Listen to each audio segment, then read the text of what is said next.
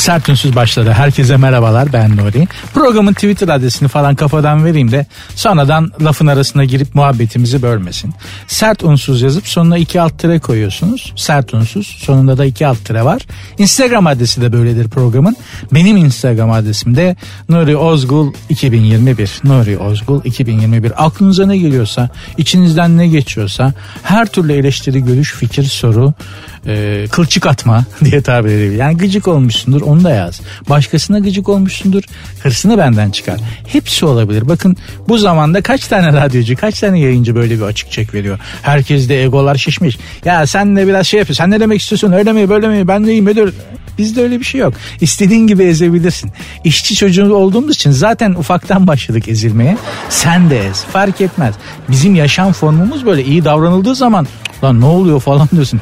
Bu adam bana, bu kadın bana, bu insan bana niye iyi davranıyor? Ben bir şey mi isteyecek acaba benden? Hani ya da bir şey mi yapmamı isteyecek? Çünkü bugüne kadar hakikaten tokatlanmaya alışkın olduğumuz için bir şekilde yani şeyin gelişi de hayatın gelişi de böyle olduğu için alışkınız. Siz de üstümüzden geçebilirsiniz basarak.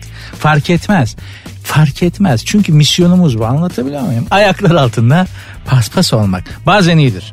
Bazen iyidir. En azından egonuz olmaz. Kibir olmaz. Vakar güzel bir şey bak. Vakar olur ama ego ve kibir gerçekten kötü bir şey. Bütün dinler, bütün disiplinler, onun dışında felsefe şu bu falan hep egoya, hep kibire, hep gurura karşı hatta mücadele etmişler ve bundan sıyrılmamızı istemişler. İnşallah hiçbirimizde olmaz. İnsanın vakarını koruması, haysiyetini koruması başka bir şey. Gururlu ve kibirli olması başka bir şey. Efendim sert ünsüz başladı. Devam edeceğiz. Ben Nuri. Cinderella'nın ayakkabısını kaybettiği saatlere kadar sizlere refakat etmeye, iyi bir eşlikçi olmaya, kendi gerçekliğinizden bir parça olsun kopartıp başka şeyler düşündürtmeye, sizi başka yerlere götürüp bir nebze olsun rehabilite etmeye, bünyenizde kalmış olan negatifi komple alıp bir miktar da olsa pozitif vermeye çalışacağım. Bunu başarabilirsem yevmiyemi hak etmişim demektir. İnşallah elimden geleni yapacağım. Devam edeceğiz.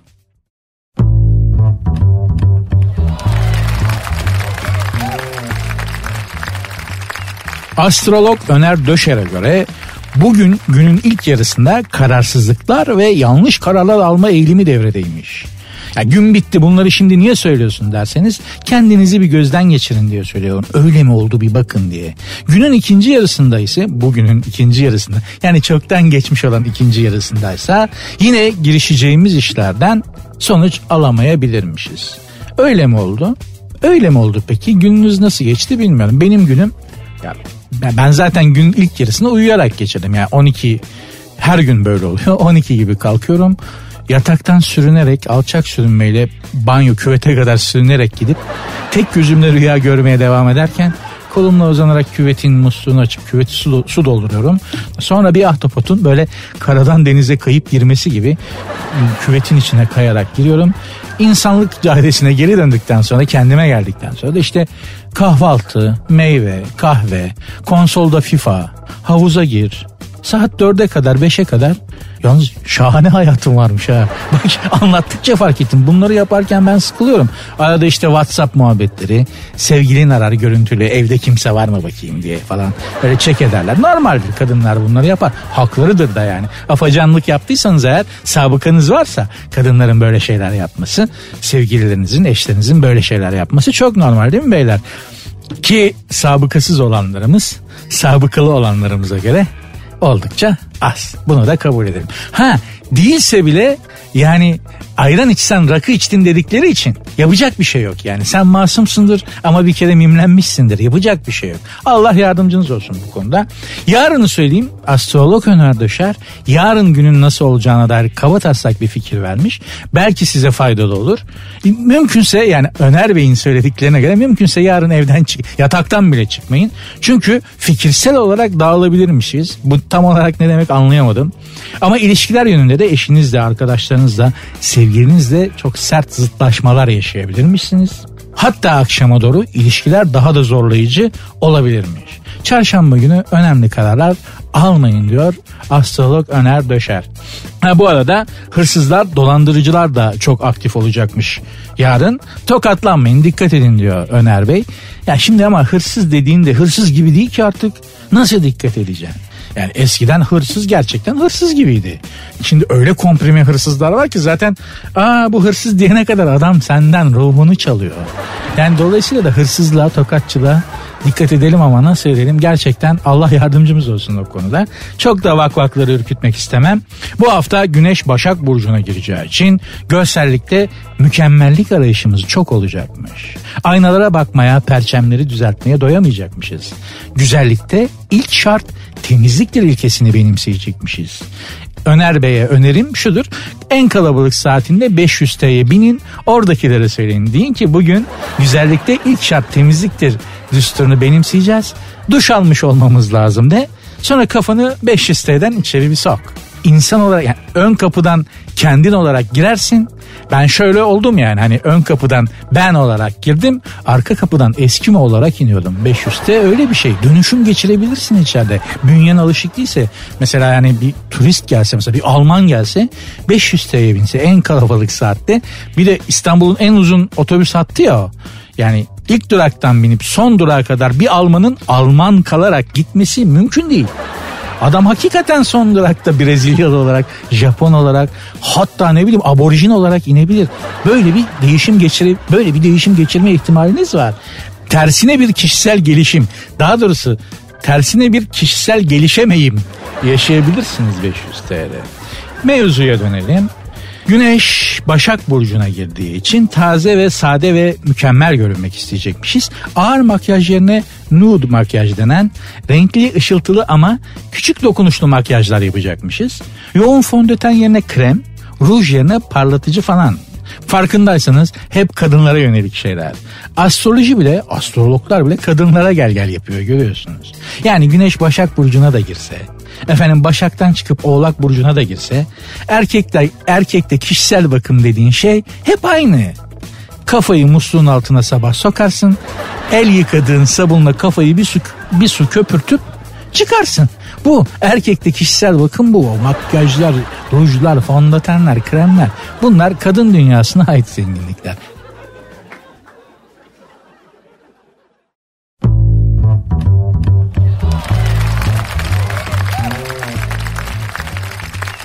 Sert ünsüz devam ediyor. Bugün tarihte neler olmuş diye bakmak istedim. Aslında hiç adetim değildir.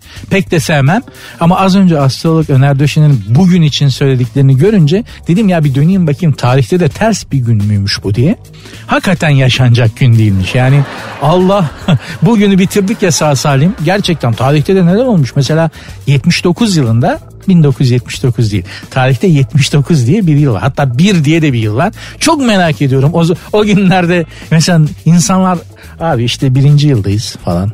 O günler o, o, o tabi mesela milattan sonra birinci yılda birinci yani ilk yılda insanlar tarih için neler söylüyorlardı acaba? 1 Ocak 1 Nasıl? 24 Ocak bir yılındayız abi falan diye. Gerçekten çok enteresan oluyor. İsterdim mesela birinci yılda yaşamayı. Milattan sonra 79 yılında Vezüv yanardağı püskürmüş. Pompei'yi biliyorsunuz fotoğraflarını defalarca görmüşsünüzdür. Belgesellerde izlemişsinizdir. İnsanların lavların altında uyurken, kaçarken yanarak dolmuş hallerinin fotoğrafları gözünüzün önüne gel gözünüzün önüne gelir zaten görmüşsünüzdür. Hep de gözümüze sokarlar. Milattan sonra 410 yılında Vizigotlar Roma'yı yağmalamaya başlamışlar ki hakikaten insanlığın geriye gittiği zamanlardan biridir yani. Hala onların acısını çekiyoruz aslında. Korkunç bir olay daha var. Bak gene tarihte bugün. 1349'da Avrupa'da Mainz şehrinde 6 bin Yahudi, 6 bin Yahudi vebadan sorumlu tutularak öldürüldü. Yani ya bak hani Avrupa hani medeniyetin beşiği olarak gördüğümüz Avrupa'nın beyin olarak ne kadar geride olduğunu düşün veba mikrobu Yahudilerden çıkıyor diye 6 bin tanesini öldürmüşler. Allah bilir tabii nasıl öldürüldüğü yazılmıyor ama muhtemelen yakmışlardır cayır cayır insanları yani. Şimdi Mainz'a git abi medeniyetin gözünü seveyim dersinler. 1649'da adamlar 6 bin tane insanı öldürmüşler. Ne o? Veba mikrobu bunlardan çıkıyor diye. Gene tarihte bugün 1572 yılındayız. Gene gene bir katliam. Fransa'da e, Katolikler protestanlara saldırarak On binlerce protestanı öldürdüler. E, Sen Barthelemy katliamı diye geçer tarihte romanları falan da vardır. Gerçekten çok acı bir olaydır. Paris'te e, kanın sokaklarda böyle oluk oluk aktığı söylenir. Muazzam bir katliamdır gerçekten. Avrupa'da Avrupa olurken hakikaten insanlıktan önce bir çıkmış sonra insanlığa geri dönmüş gibi. Efendim yakın bir tarihte de Fransa hidrojen bombasını üretmiş ki en korkuncu bu. Yani hani Fransızların elinde hidrojen bombası olması, atom bombası olması var ya dünyadaki en korkutucu iş. Çünkü neden? Şimdi Amerika'da mesela Amerika'da da var. Ne bileyim Rusya'da da var ama nasıl var? 9 tane düğme var. 9 ayda kişide şifre var. Yani o bombayı ateşleyeceksin ama 9 ayda düğme açılacak, aktive edilecek. 9 ayda kişi gelecek, anahtarı deliğe sokacak, şifreleri girecek de o bomba öyle gönderilecek. Fransızlar böyle yapmazlar. Buna a de at at at, at bombayı at diye. Bunlar hemen bombayı atarlar. Hani kaç kişi ölecek aman yapmayalım. Fransızlarda bu da yoktur ha dediğim gibi hö de arkalarından yaklaş hemen salarlar atom bombasını hidrojen bombasını. Bunların eline bomba vermek Allah korusun hem de nükleer bomba vermek aman aman aman. Verilmiş sadakamız varmış sadaka vermeye de devam edelim yani.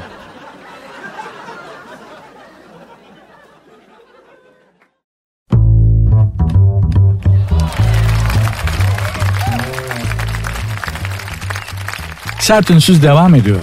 İki evlatlık çocuğu olan Nicole Kidman daha fazla çocuğum olmadığı için pişmanım.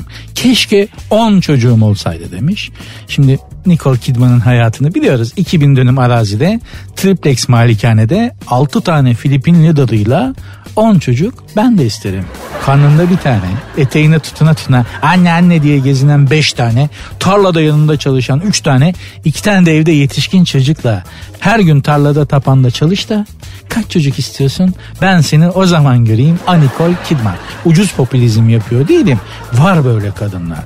Ya tarlada çalışırken doğurup tarlanın kenarında göbek bağını kendi kesip tarla çapalamaya devam eden kadınlar var. Bak askerlik anısı gibi değil ama bir askerde yaşadığım bir olaydır. Ama e, askerlik anısı değildir ya hanımlar da keyifle dinleyebilirler. Hakkari'de bir mezradan bir kadıncağızı helikopterle doğuma yetiştirmek için helikopter aldık. Skinoski'ye. Skinoski'ye asker dilinde yani Skorski'ye asker dilinde Skinoski denir. Erkekler binirler yani böyle şaibeli bir laf ediyor değilim. Asker Skorski helikopterinin asker dilindeki adı Skinoski'dir. Skinoski'ler geliyor abi dediğin zaman anlaki Skorski helikopteri geliyor. Bizim Mehmetçiğin helikoptere verdiği isim. Disgusting but true. Yapacak bir şey yok. Neyse asker folkloru. Sıhhi uzman çavuş var sıhhiye doktor var ilgileniyorlar kadından mezradan aldık Skorsky'nin içinde gidiyoruz kadın kıvranıyor yerde doğum doğum hali yani yanımızda kocası var adamın rengi atmış helikopterdeyiz diye kadıncağız zaten doğum sancısından nerede olduğunun farkında değil gidiyoruz havada yardıra yardıra kadıncağız doğurdu helikopterin içinde. Yani biz daha yere inmeden kadıncağızı hastaneye yetiştiremeden bebek doğdu. Helikopterin içinde doğdu çocuk. Kadın diyor ki bak dönelim gerek yok. Ben diyor davar gideceğim. Daha bak bebeğin kordonu kesilmemiş yani. Hastaneye gitmedim dönelim benim işim var tarlaya gideceğim davar gütmeye gideceğim falan diyor dönmedik tabi. Babası dedi ki enteresan bir şey komutan dedi adını siz koyun çocuğun ben, ben hemen zıpladım. Komutanım dedim minik yavrunun adını ben koyabilir miyim? Koy lan artist dedi. Ben medyada çalıştığım bildikleri için bana artist diyorlar. Askerdeki benim adım artist. Artist buraya gel. Artist buraya git. Artist şunu yap diye. Medyada çalıştığını bir kere söyleyince sana bir isim yapıştırıyorlar. Benimkisi artizdi. Dedim ki çocuk gökte doğdu madem adı Göksel olsun. Bir de bu Kürt bebesi ikinci adı da Baran olsun. Çocuğun adını ne koyduk? Göksel Baran. Yeminle sinema artisti gibi isim değil mi? Güzel isim oldu yani. Şimdi de muhtemelen evlenmiş birkaç hatta toruna doğru gidiyor olabilir kerata. Ah seni gidi gidi. Elime doğdun lan. Hem de Skorsky'nin içinde. Göksel Baran. Hakkari'de beni dinliyorsan. Senin isim babam benim.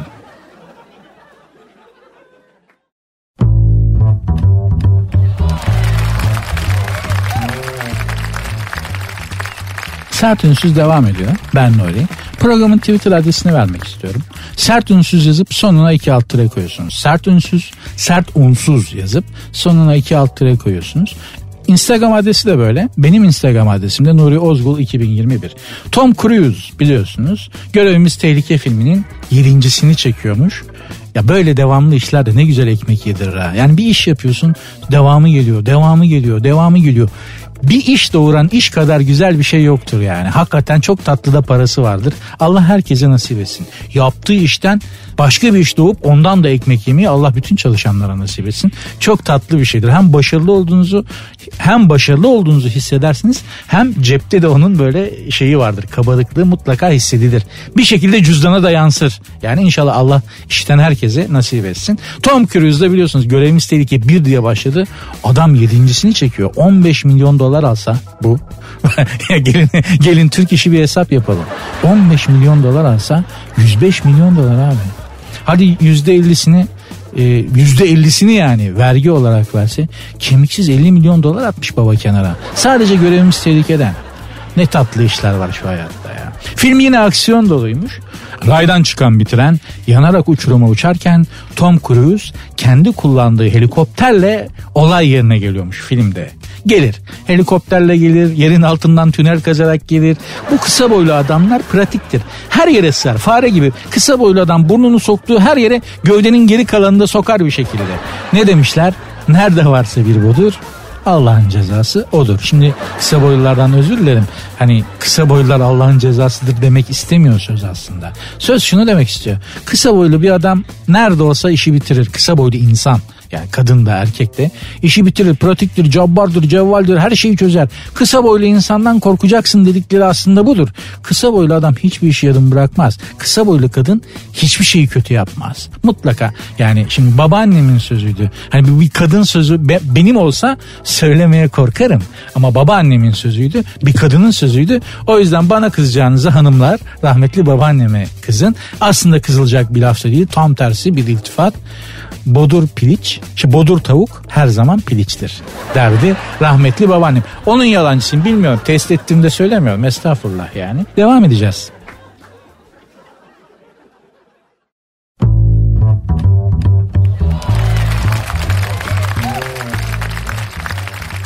Tarihte tarihi değiştiren adamlara bak. Hepsi ponçik kadar adamlar abi. Öyle boylu postlu adamlar yok. Kadınlar da öyle tarihe mal olmuş kadınlara bak. Kleopatra dediğim 1.57 falan. Anahtarlık kadar kadın. Napolyon'un karısı Josephine bizim Hürrem Sultan işte uranyum elementini keşfeden en meşhur bilim kadını Marie Curie ufacık tefecik kadınlar. Ama zehir gibi hepsi. Fiti fiti. Dünyaya damgalanan koca kanunun Sultan Süleyman. Yani bir dedikodu mudur rivayet midir bilmiyorum ama Hürrem Sultan'ın aşkından orduyu geri çeviriyormuş neredeyse. Yani vezirler tutmuşlar eline. Baba buraya kadar geldik. Yeniçeri isyan eder. Devam edelim falan. Kanuni Sultan Süleyman gibi gölgeli bir padişahı bile orduyu geri çevirtecek kadar büyüleyen kadının boyu 1.60 budur Erkekler de böyledir. Daha önce söylemiştim. Kadınlar kadınların uzun boylu erkek tercihleri yanlış. Mutluluk kısa boylu erkektedir diye demiştim. Kadın dinleyicilerden nasıl yani diye böyle hani tepkiler aldım. Ya şöyle mesela bir kere diyelim ki kocanız kısa boylu bir adam. Bu ne beden tişört giyer hanımefendiciğim? Medium. Hadi dayadınız adama karbonhidratı, hamur işini, göbekten çıktı. Large giyer. Kısa boylu adamın 2x large giyecek hali yok. Ama aldın bir 90'lık adam diyelim.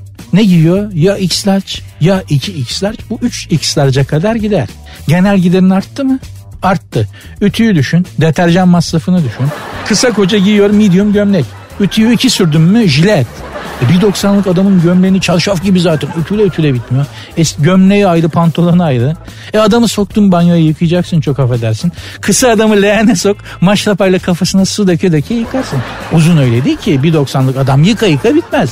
Bir de su çok gider. Su faturan artar. Ben sözümün arkasındayım. Kısa adam daha iyidir. Az yıpranırsın. Ha ama bunlar bu kısa adamların bir huyu vardır. İspenç horozu gibi asabi olurlar genelde. Psikolojini yorabilirler biraz hanımefendiciğim.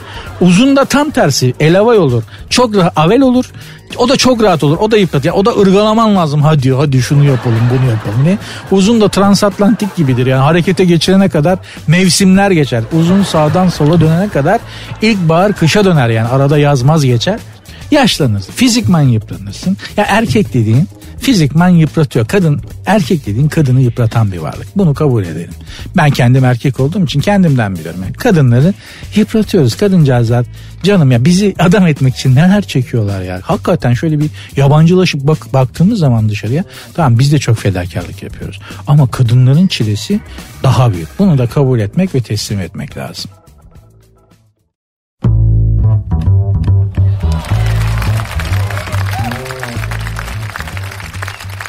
Dans kursuna yazılan erkek sayısında büyük artış varmış. Şimdi dans kurslarında yani güzel bir güzel bir hobi. Gerçekten yani mesela hatırlıyorum Belçika'da akşam hava kararmak üzere Brüksel'de bir mahallesinin Sablon Meydanı o civarlarda bir mahalledeyiz. Ya sokaklar sokağa çıkma yasağı var gibi. Bomboş. Bir ben varım Hadi adını söyleyeyim hepiniz tanıyacaksınız. Bir de Kubat türkücü kardeşimiz ses sanatçısı Kubat var. Dedim ki nerede baba insanlar? Ya çoğu danstadır. Ne dansı? Dans kursuna falan gidiyorlar. Bu saatte sokakta insan gezmez buralarda dedi. Çok şaşırmıştım. İnsanların Avrupa'da insanların hobi olarak en çok rağbet ettikleri şey dans kursu. Ha bizde dans işini biraz da manitacılık için kovalayan çoktur açık söyleyeyim. Yani bunu itiraf edeyim. Nereden biliyorsun. Nereden biliyorsun diyeceksin. Kendi kendimden. Kendi ya yapmadım mı yaptım. Ne ne yapayım yani? İtiraf ediyorum. Yaptım evet. Ben de bu niyetle gittim. Ama niyet neydi? Akıbet ne oldu diye bir şey var. Yani neye istedin ama ne elde ettin anlatayım, izah edeyim. Dans kursu diye gittik. İçeri bir girdik. Yeniçeri Ocağı gibi içerse. Yani biz ne bekliyoruz abi? Ben, en azından ben kendi adıma diyorum ki hayalim şu dans kursuna yazılmakla. Böyle beyaz yakalı, lisans, lisans üstü yapmış. Şeker böyle tatlı bir plaza kızıyla dans ederim, tanışırım. Oradan istikbale doğru artık kısmetimizde ne varsa yürürüz. Benim olayım bu. Bütün açık yürekliliğimle itiraf ediyorum size. Bir girdik dediğim gibi Yeniçeri Ocağı gibi içerisi dans salonu er, ve erkek erkeğe tango yapılıyor. İki tane kadın kursiyer var. Onlar da korkudan kenara pısmışlar. Şuradan sağ salim çıksak diye bakınıyorlar böyle korku dolu gözlerle. Ne dansı? Hangi dans? Tango, vals falan bunlar bünyeye ters. Diyelim ki çok iyi vals yapıyorsunuz. Hanımlar beyler. Hem hanımefendilere hem beyefendilere sesleniyorum. Diyelim ki çok iyi vals yapıyorsunuz. Kursuna gittiniz bunun. Ve gerçekten şiir gibi vals yapıyorsunuz. Hani böyle Viyana'da yapsanız insanlar dansı bırakır. O kadar iyi dans. Menbaında yapsanız yani bunu Viyana'da Johann Strauss görse gözyaşları içerisinde kalır. O kadar iyi vals yapıyorsunuz diyelim. Nerede yapacaksınız abi? İstanbul'da, Anadolu'da. Nerede yapacak? İstanbul'u düşün arkadaşın evleniyor. Düğününe gideceksin. Sanayi Mahallesi Lorke Düğün Salonu. Ha? Ne valsi? Hangi vals? Sanayi mahallesinde lan düğün salonu. Hani düğün salonu adı bir kere halay düğün salonu anlıyor musun? Ne valsi? Hangi tango? Ne elde edeceksin zaten? Ha, so, ha, sosyalleşmek istiyorsan gerçekten çok iyi bir dans kursuna düşersen harika şahane çevre yaparsın. Gerçekten dans kursuna gidip kurduğu ilişkilerle ticaretini düzelten arkadaşım oldu. Öyle esnaf arkadaşım oldu. Bir de şöyle bir şey var. Şimdi nüfus cüzdanında doğum yeri Tokat Erbaa yazıyor yaptığın dans tango. Olmuyor ki bağdaşmıyor yok bağdaşmıyor yani. Çünkü bak tango hadi vals biraz olur ama tango, foxtrot, bossa nova anlatabiliyor muyum? Bu dansların hiçbiri bizim kalça yapımıza uygun danslar değil. Şöyle düşün mesela tango yapmayı öğreniyorsun diyorum. Yapamıyorsun ki adımları saymaktan. Şimdi sağa 3 adım, şimdi şuraya yok bacağı öt onun bacağın arasına sokup çevir geri çek. Oradan şimdi iki geri git. Saymaktan zaten kendini dansa veremiyorsun anladın mı? Ya dansın matematiğine kafa yormaktan dansın kendisinden keyif alamıyorsun. Ama mesela şimdi kasap havasında bir halaya girdiğini düşün. Oh be kardeşim. Kendi hinterlandındasın. Kendi dünyandasın. Yardır git. Coş. Rahatsın. Niye? Kasap havası abi. Senin bünyen buna müsait.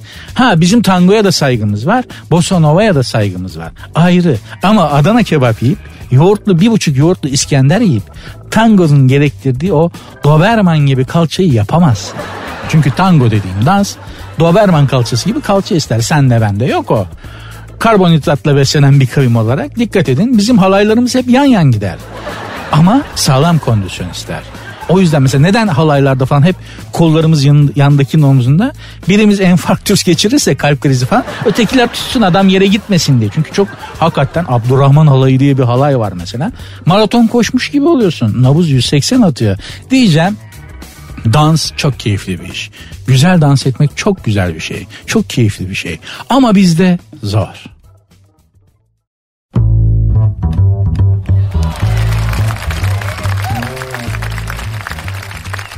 Eğer bu haber yalan değilse, eğer sosyal medyada genel bir keklenmenin bir parçası olmadıysam hanımlar beyler şöyle bir haber size ulaştırmak isterim.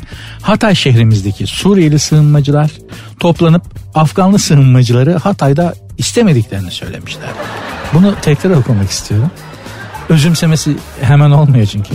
Bizim Hatay şehrimiz var malum. Burada da Suriyeli sığınmacılar var malum. Onlar toplanmışlar e, bir şekilde eylem koymuşlar. Demişler ki biz bu şehirde Afganlı mülteci istemiyoruz. Bunu söyleyen Suriyeli mülteci. Doğrudur. Misafir misafiri sevmez. Bu değişmez. Misafirliktesin. Oturuyorsun. Yeniliyor içiliyor güzel. Tak kapı çaldı. Bir başka grup misafir geldi mesela. Anında önce gelen misafiri kıdem basar. Zaten güzel sohbeti kurmuşuz. Ortamı ısıtmışız. Kendimi kabul ettirmişim. Sen nereden çıktın? Hadi ortak bir konsensüs sağlayana kadar en baştan yeniden başla. Yeniden bir performans. Çünkü misafirin öyle bir çabası da vardır. Yani ev sahibine kendini sevdirmek gibi. Bir kere buradan gıcık olursun yeni gelen misafire. Bir de daha kötüsü vardır. Sonradan gelen misafir daha sevecen çıkar. Ev sahibi birden ona ısınır. Böyle ona doğru ikramlar kayar falan. Güzel bir muhabbet kurar o sonradan gelen. Sen muhabbetin dışında kalırsın daha da gıcık olursun. Bu Suriyeli sığınmacıların kaygısı da o. Bu Afganlılarla Türklerin arası zaten iyi. Bunlar birbirlerini seven iki kavim. Suriye'nin Türkiye'ye karşı tarihte bin tane yanlışı var. Afganistan'ın hiç yok. Tam tersi bu Afganlar hep saygı duymuşlar. İşte Kurtuluş Savaşı'nda para toplamışlar, göndermişler. Büyük depremde İstanbul depreminde yine Afganistan'dan gelen yardımların haddi hesabı yok. Adamların bizim onlara bir gıcığımız yok. Onların bize bir gıcığı yok. Bence Suriyeliler de şafak bu yüzden attı. Hani şimdi bunlar bizi kovalar bu Afganlılara yer açar falan diye muhtemelen bu yüzden bir biz bu Afganlıları şehrimizde şehrimizde ama şehrimizde istemiyoruz diye. Benim de aklıma şey geldi. Bu Suriler, Afganlılar, Iraklılar, işte mültecileri düşünelim. Memleketimize gelmiş mültecileri düşünelim. Bütün bunlar bir gün birleşip ya biz bu memlekette Türkleri istemiyoruz der, derler mi acaba? Olmaz deme. Bak olmaz deme. Olmuşu var. Türkiye'de değil ama olmuşu var söyleyeceğim. Sene 2009. Yıl veriyorum, yer veriyorum. Almanya'nın Hamburg şehri. Geziyorum Hamburg'da akrabalarım var. Her Türk gibi illaki canım bir AVM gezmek istedi. Hamburg'da da varmış. Gittim. En alt katta da bir İtalyan restoranı var. Dedim şurada hafifçe bir şeyler yiyeyim. Ya gerçi İtalyan restoranında hafif bir şeyler çok komik ama hani azıcık yiyeyim sonra sağlam yerim. Çünkü AVM restoranında lezzet mezzet kovalamayacaksın. Olmaz. Genel kanı bu. Oturdum. Bir tane penne arabiyatto söyledim. Demek ki çok da hafif yememişim açık söyleyeyim ama penne arabiyatto çok severim. Neyse bir Hamburg'da bir AVM'nin en alt katındaki Narettain bir İtalyan restoranında bir penne arabiyatto geldi. İtalya'da yok bak İtalya'da yemedim böyle bir penne arabiyatta. Dükkanın sahibi de Türkmüş. Tanıştık. Dedim ki ya tebrik ederim gerçekten böylesini ben hani İtalya'ya da gittim bir iki yerine orada bile böyle bir penne arabiyatta yemedim dedim. Türk restoranın sahibi Türk arkadaş dedi ya benim şef İtalyan ondandır dedi. Sonra çocuğuna da Angelo muydu neydi onu çağırdı. Angelo gel lan bak buraya aferin lan abim beğendi falan diyor. Abi çocuk bir geldi ilah. Tam İtalyan yakışıklısı var ya o hani yeşil halili hülyalı gözlü böyle bizim kadınlar bayılırlar böyle esmer falan. Öyle bir şey geldi hani herif adam bizim genetik üstümüz. Yani onun oturması bizim ona hizmet etmemiz lazım o öteki arkadaşlar. Öyle bir çocuk. Neyse ama bizimkisi ona ayak işini alıştırmış. Tabii. İtalyanı ilah gibi İtalyanı ibiş etmiş. Öp abinin elini falan diyecek neredeyse. Neyse sağ ol eline sağlık falan dedim çocuğa. Gitti bu aferin Angela hadi git mutfağın başına siparişler geliyor. Gezme buralarda dedi. Çocuk da gitti peki abi diyerek. İşte o Türk arkadaşla sohbet ediyoruz. Dedim nasıl Hamburg'da yaşamaktan memnun musun? Abi dedi Hamburg güzel yer. Ama kötü bir yanı var dedi. Nedir dedim? Çok Alman var dedi. yani diyeceğim bir gün böyle bir şey bizim de başımıza gelirse bir gün birileri de İstanbul için abi güzel memleket ama çok Türk var ya falan derse diye korkmuyor değilim. Olmaz olmaz deme. Bizzat ben Hamburg'da yaşadım. Oradan biliyorum. Olabilir.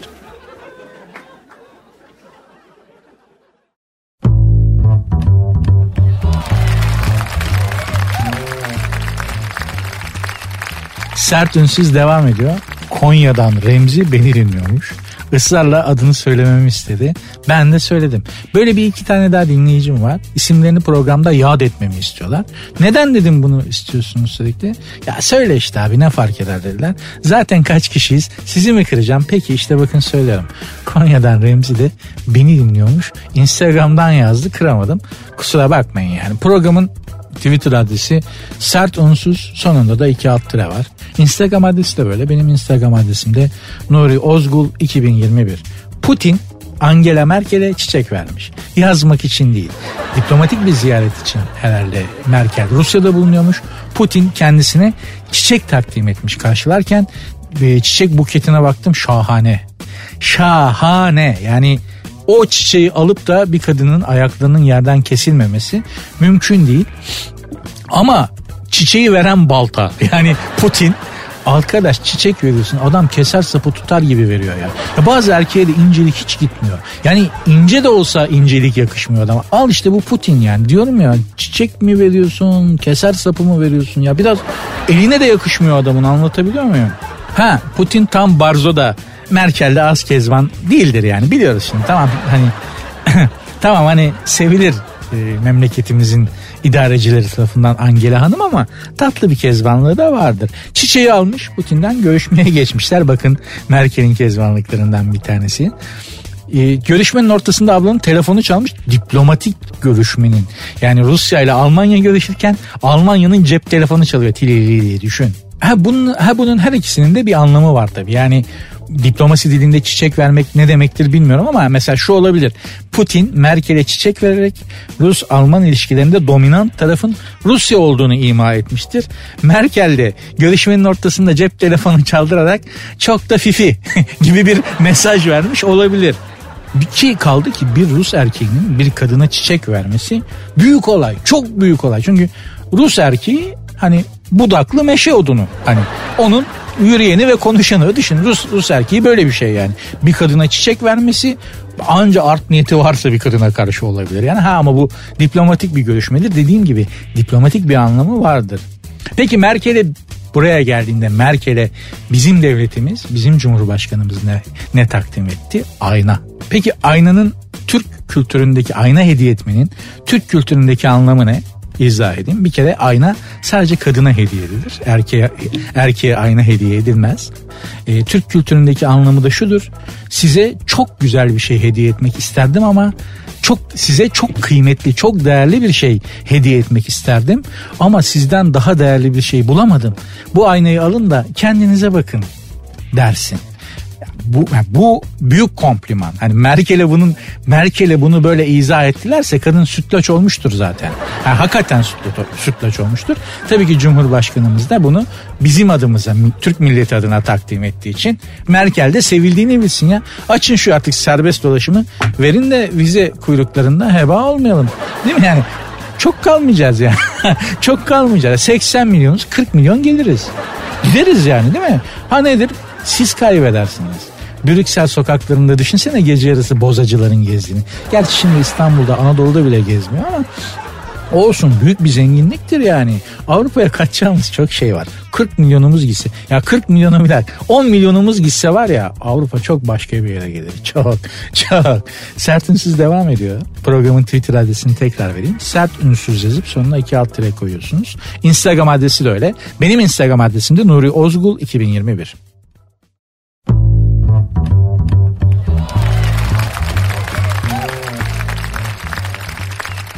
Zaman zaman size Yunan mitolojisinden bahsediyorum. Ee, Yunan pan, tanrılar panteonundan bahsediyorum. Ya neden bu kadar takıksın diyorlar. Ya yaşadığımız çağın kıymetini bilin diye anlatıyorum. Hakikaten mitolojik. Ya o dönemde yaşa, yaşanacak çağ değilmiş. Bakın her zaman söylüyorum. Baş tanrı ya tövbe aşağı yani şimdi böyle söylüyoruz ama Yunan panteonunda, tanrılar panteonundaki e, baş tanrı dedikleri bu Zeus. Zeus enteresan bir adam hanımefendilerden çok özür dilerim bu ifade için ağır manitacı. Yani büyük manitacı adam. Sürekli aşık oluyor. Yani tanrıçalara da aşık oluyor. İnsan yani kadınlara da aşık oluyor. Yeryüzünde yaşayan kadınlara.